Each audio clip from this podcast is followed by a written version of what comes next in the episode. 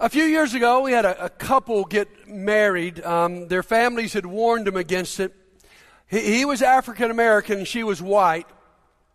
So they went to the courthouse and, and got married, and then they joined one of our small groups. It was actually a small group of people that were quite a bit older than them. And the group found out that no one had ever celebrated their wedding, let alone attended it. So the next Sunday night when they showed up for group, there was a beautiful meal with fine china on the table. There was a, a wedding cake, and they walked in, and their, their wedding was celebrated, and they were encouraged. A few years ago, a, a family had their teenage daughter run away. They immediately called in the middle of the night their small group to say, help us pray for her and search for her. I can remember a teenage boy getting on drugs, and that family calling, again, their small group, saying, we don't know what to do. Could we meet? Not at our normal meeting time, but right now, could we meet and pray? I think of two men in this church who led a small group together, who developed an eternal friendship that will not go away. I, I think of a man who came to this church years ago. He did not believe in small groups. He thought we still ought to all be meeting on Sunday nights. He sat right about where Trey's sitting right now. And behind him for a few rows was Melvin Sykes, and Melvin bugged the stew out of him for two years till he finally came to that small group. He was a great part of that group. In the long run, he contracted cancer. In the long run, I can remember going to the hospital to visit as he was dying, and the small group surrounded him, praying for him during his last breaths. And then when I stood up on that Thursday to perform the funeral service, it was the small group men that were the pallbearers. I know small groups that have served our people in our shed, our, our recovery house. I know of a lady who never knew how to study her Bible on her own until she got involved in a small group, and a lady took her to the side and said, let me teach you about this. I remember a man being invited to a small group in his neighborhood by the small group leader. He wasn't a Christian. And not only did he become a Christian, but a couple years later, his Jewish wife devoted herself to Jesus. I know of one of our groups where all the mothers get together, and to save money for each other, they all, all bring their clothes for their children. They do a great exchange, especially this time of year. I can remember a lady who came to this church probably fifteen years ago, but her husband didn't want to come here. He would either go to another church in town, or he'd sit out there in that parking lot while she was in here. He would not darken these doors. That was until the people in his neighborhood who led a small group invited him to their group, and he experienced community. And if I named his name today, you would know he was one of the most vibrant parts of this church. I remember a man in his thirties who came to Maxwell Air Force for the Air War College, ended up staying here as a teacher for a couple years. He had had a lot of bad church experiences. He came in here, and I could tell from the moment I met him, he was very leery about anything to do with his church. He ended up coming through Landmark one oh one, becoming a member, but even more important than that, he plugged into a small group in his neighborhood. One night, the small group divided into men and women, and everybody started getting open. He said, I want to share with you guys something I've not told a soul in Montgomery. I have a child out of wedlock back in Washington, D C, and I don't know what to do. And would you help me? And they helped him. And by the time he left this church, not only had he been served that way, but he had met his bride and was now happily married. We've had so many people come through this church and get turned on by small group ministry that they go back home and they start the same thing in their church. I have a young married man, just got married this past May, was in first service this morning. He moved here from Nebraska about a year and a half ago, never been a part of a church that did small groups, probably wasn't even sure about it. But now he's contacted all of his Christian friends back in Omaha, Nebraska that are starting a church, and he's convinced them to start a small group-based church. I think of so many couples that have come to our church that were living together outside of marriage. I can think of so many weddings I performed as they've been convicted by the Holy Spirit and the Word of God that they needed to be married. I think of a man who not long ago, after years of being clean, relapsed on drugs, and he lost his driver's license. And he couldn't get to work. So a small group picked him up before work and took him to work and picked him up after for months. I know of a couple that started coming to Landmark by the invitation of a friend. They lived in Millbrook. They started, though, somehow attending one of our good small groups in Pike Road. They went through a tough time in life, and that group just huddled around them and helped them. They openly said to them, "You guys have become our family." Today, they are selling their house in Millbrook to move to Pike Road to be close to their small group family.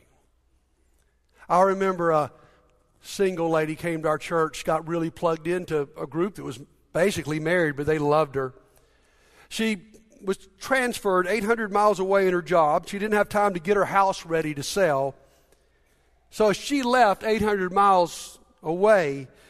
Her small group repaired her house, helped her get it on the market, and sold it. And then she wrote me this letter.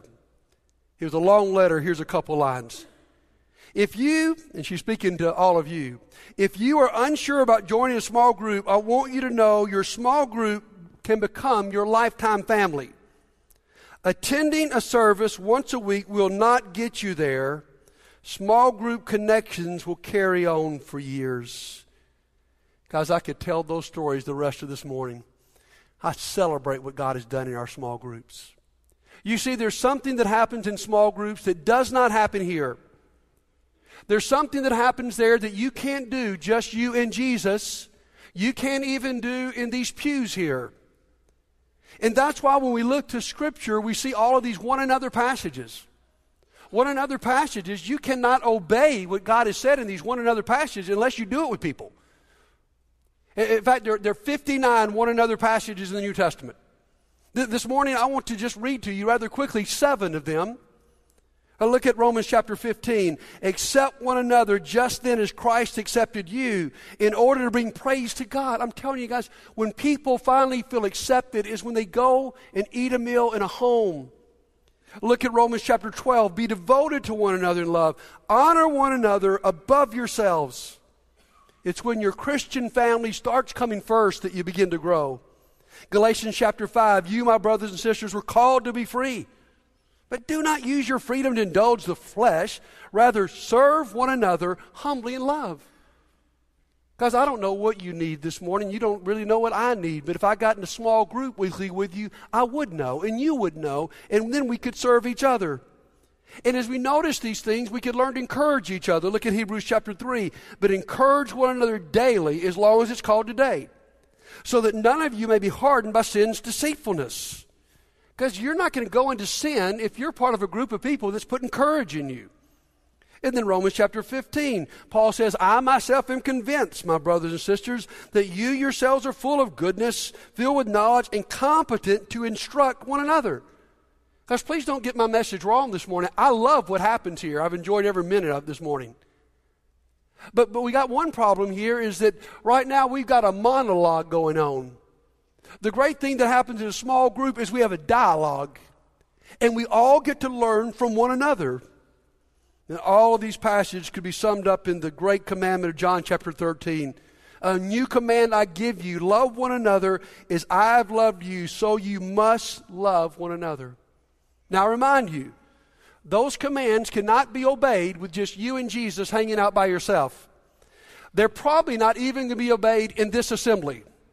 But they can be obeyed when we put ourselves in an environment of openness, when we move from pews to circles. The great preacher Andy Stanley put it this way. The primary activity of the early church, the primary activity was one anothering. And then he said this, when everyone sits in rows, you can't do any one anothering. Well, it's obvious that's God's will. How did that first church do it? When the church exploded on the scene in Acts chapter two and through the book of Acts, what did they do? Look at Acts chapter five, verse forty-two. Day after day, in the temple courts and from house to house, they never stopped teaching and proclaiming the good news that Jesus is the Messiah. What did they do? They found a great place to have a public meeting like this, and then they went into homes where they took care of each other and reached out. The same is true as we get toward the end of the book. Acts chapter twenty, verse twenty. You know that I've not hesitated to preach anything to you that would be helpful to you, but have taught you publicly and where? from house to house. So that's how it happened. And I want you to know, just really up front today, if you've not heard this, then you probably hadn't listened real well the last few years, or if you're new, I want you to hear this. This is how it happens in this church. In Landmark, we would say to you that we are a small group-based church. We're not a church that just happens to do small groups on the side. It's not a sideline issue to us. It's our number one ministry. We're a church that doesn't just do small groups. We are a small group church. Now, that should not surprise anybody. Every one of you, if you're a member here, have been through Landmark one oh one. The expectation was laid out very clearly that as a member of this church, in order for our shepherds to be able to take care of you, and, and what they would say, for you to experience this church at its best level, the expectation is for you to be in a small group. Why? Because we want you to experience what can only happen. I know some of us are frightful of it, but what I found with so many people, and I could give so many names, of people that held back in being part of a small group because they were a little afraid of it, when they finally experienced life and spirituality on that level, it was life-changing. You just got to step out. So let me explain just a moment to you about Landmark's small group ministry. Really, we have three different kinds of groups in this church. First of all, it's what we call life groups. Most of those groups meet in homes. They are, their discussion is based on the Sunday morning message. In other words, if you went to one of these groups, whatever I've preached about on Sunday morning, here's the cool thing, at least to me, is you would discuss it and apply it on Sunday night or Sunday afternoon or Tuesday night. And that's, that's our primary groups of life groups. And then we started something new because we weren't getting everybody into those groups. We started something new we call A B C groups about five years ago. And those are Wednesday night building-based groups. And you can actually see a list of all of the new A B C groups they're starting a week from this Wednesday night. It is the best and most amazing group night we've ever had, and every room in this building will have some kind of group in it. And then we have service groups like our sewing ministry groups and other groups that they're, they're interested in just going out and doing. Now, now let me say to this guy, say this to you. We've tried to diversify the kinds of groups we're doing because we don't want anybody to have an excuse to say, I don't fit into that kind of group. I, I guarantee you, if you'll look over this list, if you'll search for it, you can find a group in your age group or an intergenerational group or your community or maybe even here at the building that could be a blessing to you. In fact, let me tell you just a moment about how you would search for that. If you would go on your computer to our website, landmark church dot net, you're going to see a banner going across the page, okay? And one of those banners is going to say small groups. And within that banner, you can click a slide that says, click here to see a list of all Landmark small groups. You can see that right there. And then after you click that, it's going to lead you to search. For instance, if you wanted to be a part of Al Crosby's group, you could just put Al Crosby in there and you'd find his name and details about his group. There's actually on there also an advanced search. And in the advanced search, this is really cool, you could go to age, children's age, life stage, intergenerational, community. You, maybe you say, you know, I live out in Pfafftown and I'm looking for a group. Or I'm living out in South Montgomery County, and that's where I need my group. Or I'm in town and I'm trying to find a young marriage group. That's, that's the way we're going to search for groups this year.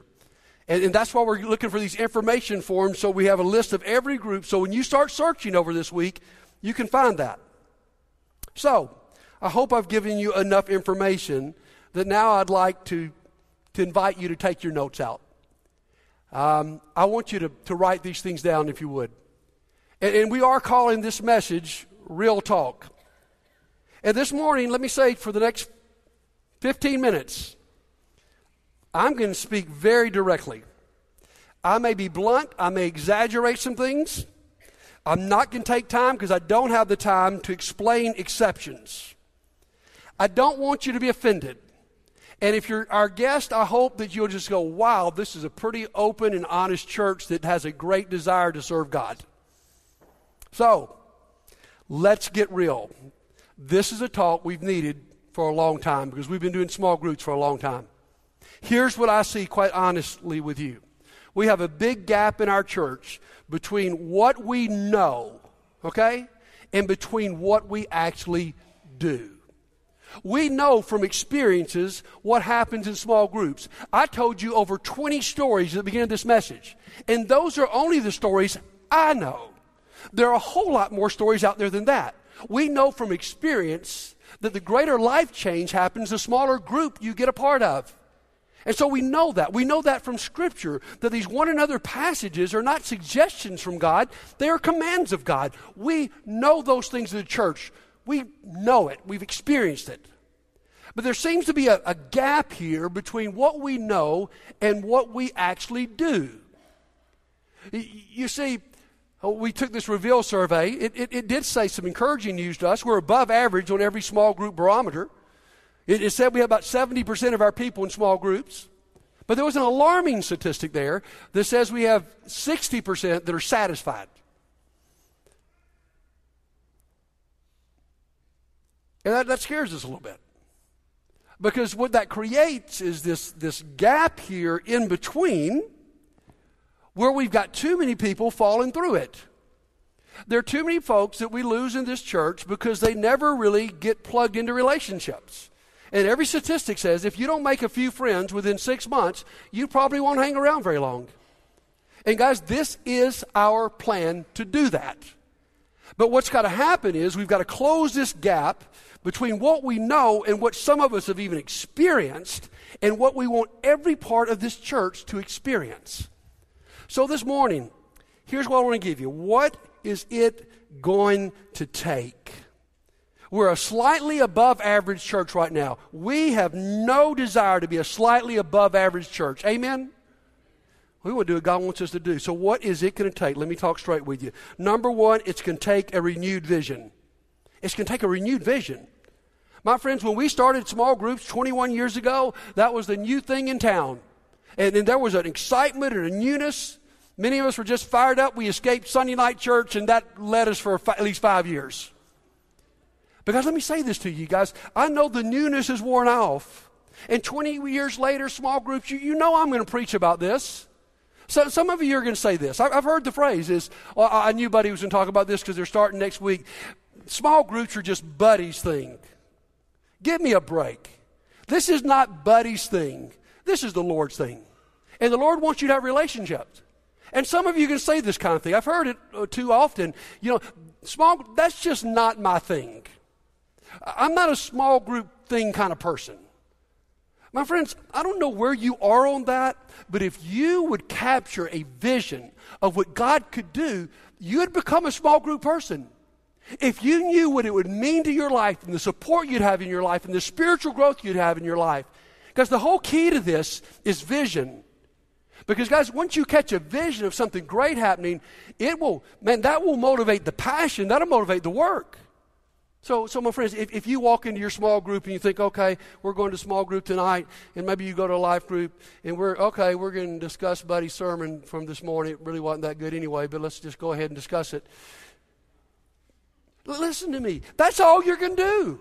If your vision is we're just going to get through the message, if your vision is we're just going to have a nice little social group that gets together every once in a while, if your vision is we're just going to check the box on Wednesday night and come to an A B C group, let me just go ahead and tell you, you will get what you're after. But if you believe in your heart that God could do something powerful, if before you walk in that living room or that classroom, you have visualized God and the Spirit falling on that place and God having His will in your life, I'm telling you, my friends, it will happen, but it's got to start with a vision. If you see it, you'll be fired up about it. But it's not going to happen if you don't believe in it. And that's why I told you all these stories and read you all those scriptures. Number two, we're going to have to have leaders with initiative. Now, what is initiative? It's to act or take charge before others do. It's the person that's leading the charge that says, you know what? We got to get this thing done, man. We got all these members. Look at this worship center this morning. It's full. And we know this is not enough. So I'm going to take the initiative to, to make sure all my friends get involved in a small group. Uh, there may not be a group in my part of town, and I'm, I'm going to I'm going to start it. If I could be as blunt and frank as I can with you this morning, we have a really wonderful church. And when we take spiritual gift tests, we score very hard, very high on mercy and acceptance, and I love that. But our greatest weakness as a church is we don't have enough leaders who take the initiative. We don't have enough leaders who say, this is God's vision, come hell or high water, I'm going to be a part of God doing it. That's what we're missing. So we're floating around here with all these sweet, gracious people. Thank God for that. But we're having too many of us sweet, gracious people that really aren't growing. So we're going to have to have some leaders that take initiative, that have a vision for it, that follow a plan, that actually prepare for their lesson. Whether they take the, the sermon outline or take something off Right Now Media, they've got a plan, man. They take the initiative this week to get their form in. That, I mean, that's as simple as we can ask. We need to know about your group. We don't have secretive groups in this church. We don't have closed groups in this church. We need to know what's going on. And you take the initiative and you turn it in. And we've asked all of our leaders this year to take the initiative to go back through our training. It's on our website. All you got to do is look at it. So guys, it, it, what would happen, just dream with me a moment, if you and me, we decided, you know what? I don't know what anybody else is going to do here. But I'm going to be a part of, and I'm going to help have a group where God works. And then number three, this is critical also, we need members with commitment. Let me just be frank with you. We live in a time of a lot of sketchy people. And the unfortunate fact is we have a lot of sketchy people walking in these doors. And, and, and so what happens is, you're not opposed to small groups. You think they're a good idea. You wouldn't even argue with me this morning whether they're biblical or not. You know they are. But you getting your bottom to that small group and being a part of it, probably not going to happen. Because what you're going to do is you're going to keep your options open. You know what? I mean, I love that, and that's a good idea, but if something better comes up this Sunday, I'm there. If something better comes up Wednesday, or, or if I just get tired and decide I need to sleep through it, you know, or maybe there's something good coming on T V. Guys, let me tell you guys, w- the most discouraging thing to our leaders is the non-commitment of our members. They're preparing, and they're praying, and they're ready for God to show up, and the truth is they need you to show up. And when you only go to your group once a month, you're never going to experience the community that God has for you. You say, well, buddy, this is this is going to take some effort on my part. Yeah, it will. In fact, this is going to take work. Relationships are work. And as Annie said just a few moments ago, you get in that group, and you're going to find out the quirky parts of me, maybe even the parts you don't like, and I'm going to find out the same things about you. But that's what real love is. That's what makes the church different than any other organization in the world. We don't draw a line and say, you don't fit in here because you're different than me, or your sin struggle is different than me, or your economic background is different than me. No, we're the place that says, you know what? We're going to display how God's love breaks down every barrier. So I want to challenge you. You need to be a committed member. Don't just sign up and flake out. Stay with it. Number number four, this is also important. We're going to have to constantly form new groups. Any church that's growing in small group ministry is constantly forming new groups. Because if someone comes in this church and we've all been in the same groups for ten years, then they're, they can't push their way through that. And so what we need are those people to take the initiative and go, you know what, I know this pocket in Landmark, and oh, it's going to hurt me to leave the people I love, but we need to start a group over here. Or I know this community right now that we're not reaching for Jesus. We need to do that there. Guys, I've seen it work. Al Milligren started a group probably five or six years ago called Camo for Christ. I've jokingly called it our redneck group. But I'm telling you what happened is Al was able to bring in a bunch of guys that love hunting and fishing to talk about Jesus and created a great place for some people that have never been in our groups. Stephanie and I were blessed this past January. We decided to leave a group we've been a part of for years and we loved to start a, a young married, without children, a newlywed group.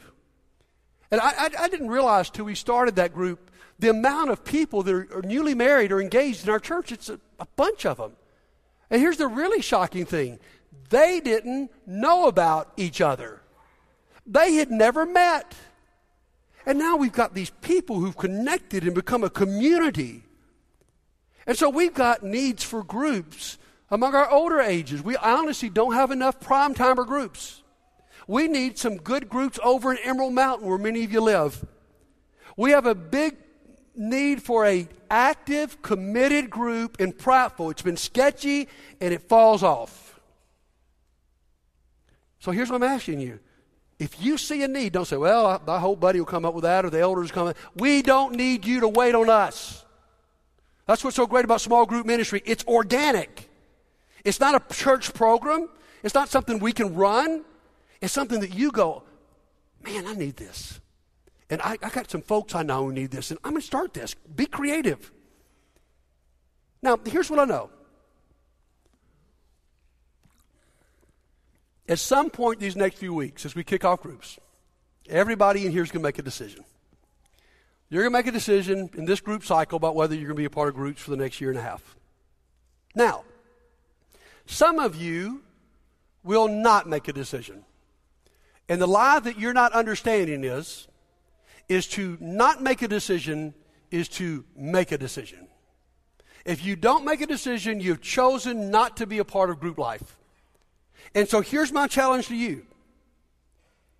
On your car ride home today, if it's more than one of you, if it's one of you, just go ahead and talk to yourself and have a good time, all right? But on your car ride home today, if there's more than one person in that car, somebody take the initiative and bring this up.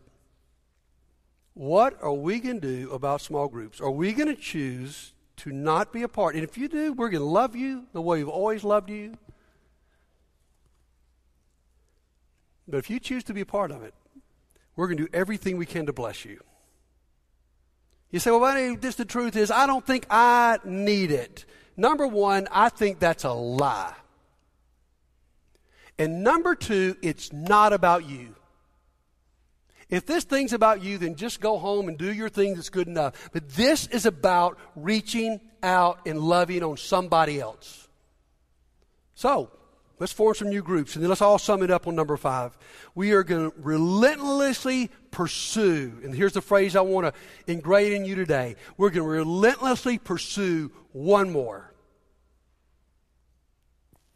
I mean, I, I just, I, I want that to be what you remember from this message today. We're going after one more person. We're going to create one more group. We're going to invite one more lost person to this church. We're going to disciple one more person. We're going to save one more marriage. Now, that phrase comes from an amazing movie many of you may have seen. If you hadn't, I'm going to show you the preview. Hacksaw Ridge is one of my favorite movies. And it's about this young man that was a conscientious objector who would not not carry a gun. And he was made fun of, and he was persecuted. But he went on the field, and he saved a lot of lives. In fact, he's the only American ever to win the Medal of Honor from the military without ever shooting a shot. What could God do in this church if we prayed that prayer? Please, Lord, help me get one more. Help me get one more. We're not talking about going out and reaching two or three thousand people. We're talking about you getting one more. You're talking about me getting one more. It's talking about me making one more phone call. You making one more visit. One more person that you're going to encourage. And guys, if, if everybody in this place would buy into that vision of one more, what could we do? You see, I'm telling you this morning, I'm looking for one more military man to come to this town and find a good church experience and even find a wife. I'm looking for one more couple that's struggling in their marriage to be able to get in a group where people love on them and help them through it. I'm looking for one more person that's sitting out in that parking lot right now because they don't think they can walk in here, who needs to be in here, and a small group could reach them. I'm looking for one more person who's fallen off the wagon on drugs, and their group's going to help them get back on it. And if we need to give them a ride to work for two or three months, we'll do it. We're looking for one more single mom who needs a place to fit into and some men to come around and support them. We're looking for one more. And my challenge this morning, are you going to join us in looking for one more? Maybe this morning you are the one more. The truth is, you've not surrendered your life to Jesus. And I'm telling you, this service will be a grand success if one more person comes to Jesus Christ.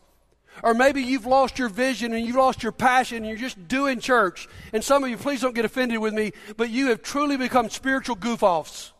You just, you, you just attend this deal. And that's it. And you think somehow you can grow. Or Satan's convinced you you don't need to surround yourself with other people. My friends, maybe today's the day for you to say, you know what? It's not about me. I, I'm I'm getting out of here, and I'm going for one more. If you need to come today and let us pray for you, if you need to surrender your life to Jesus, why don't you come right now while we all stand and sing.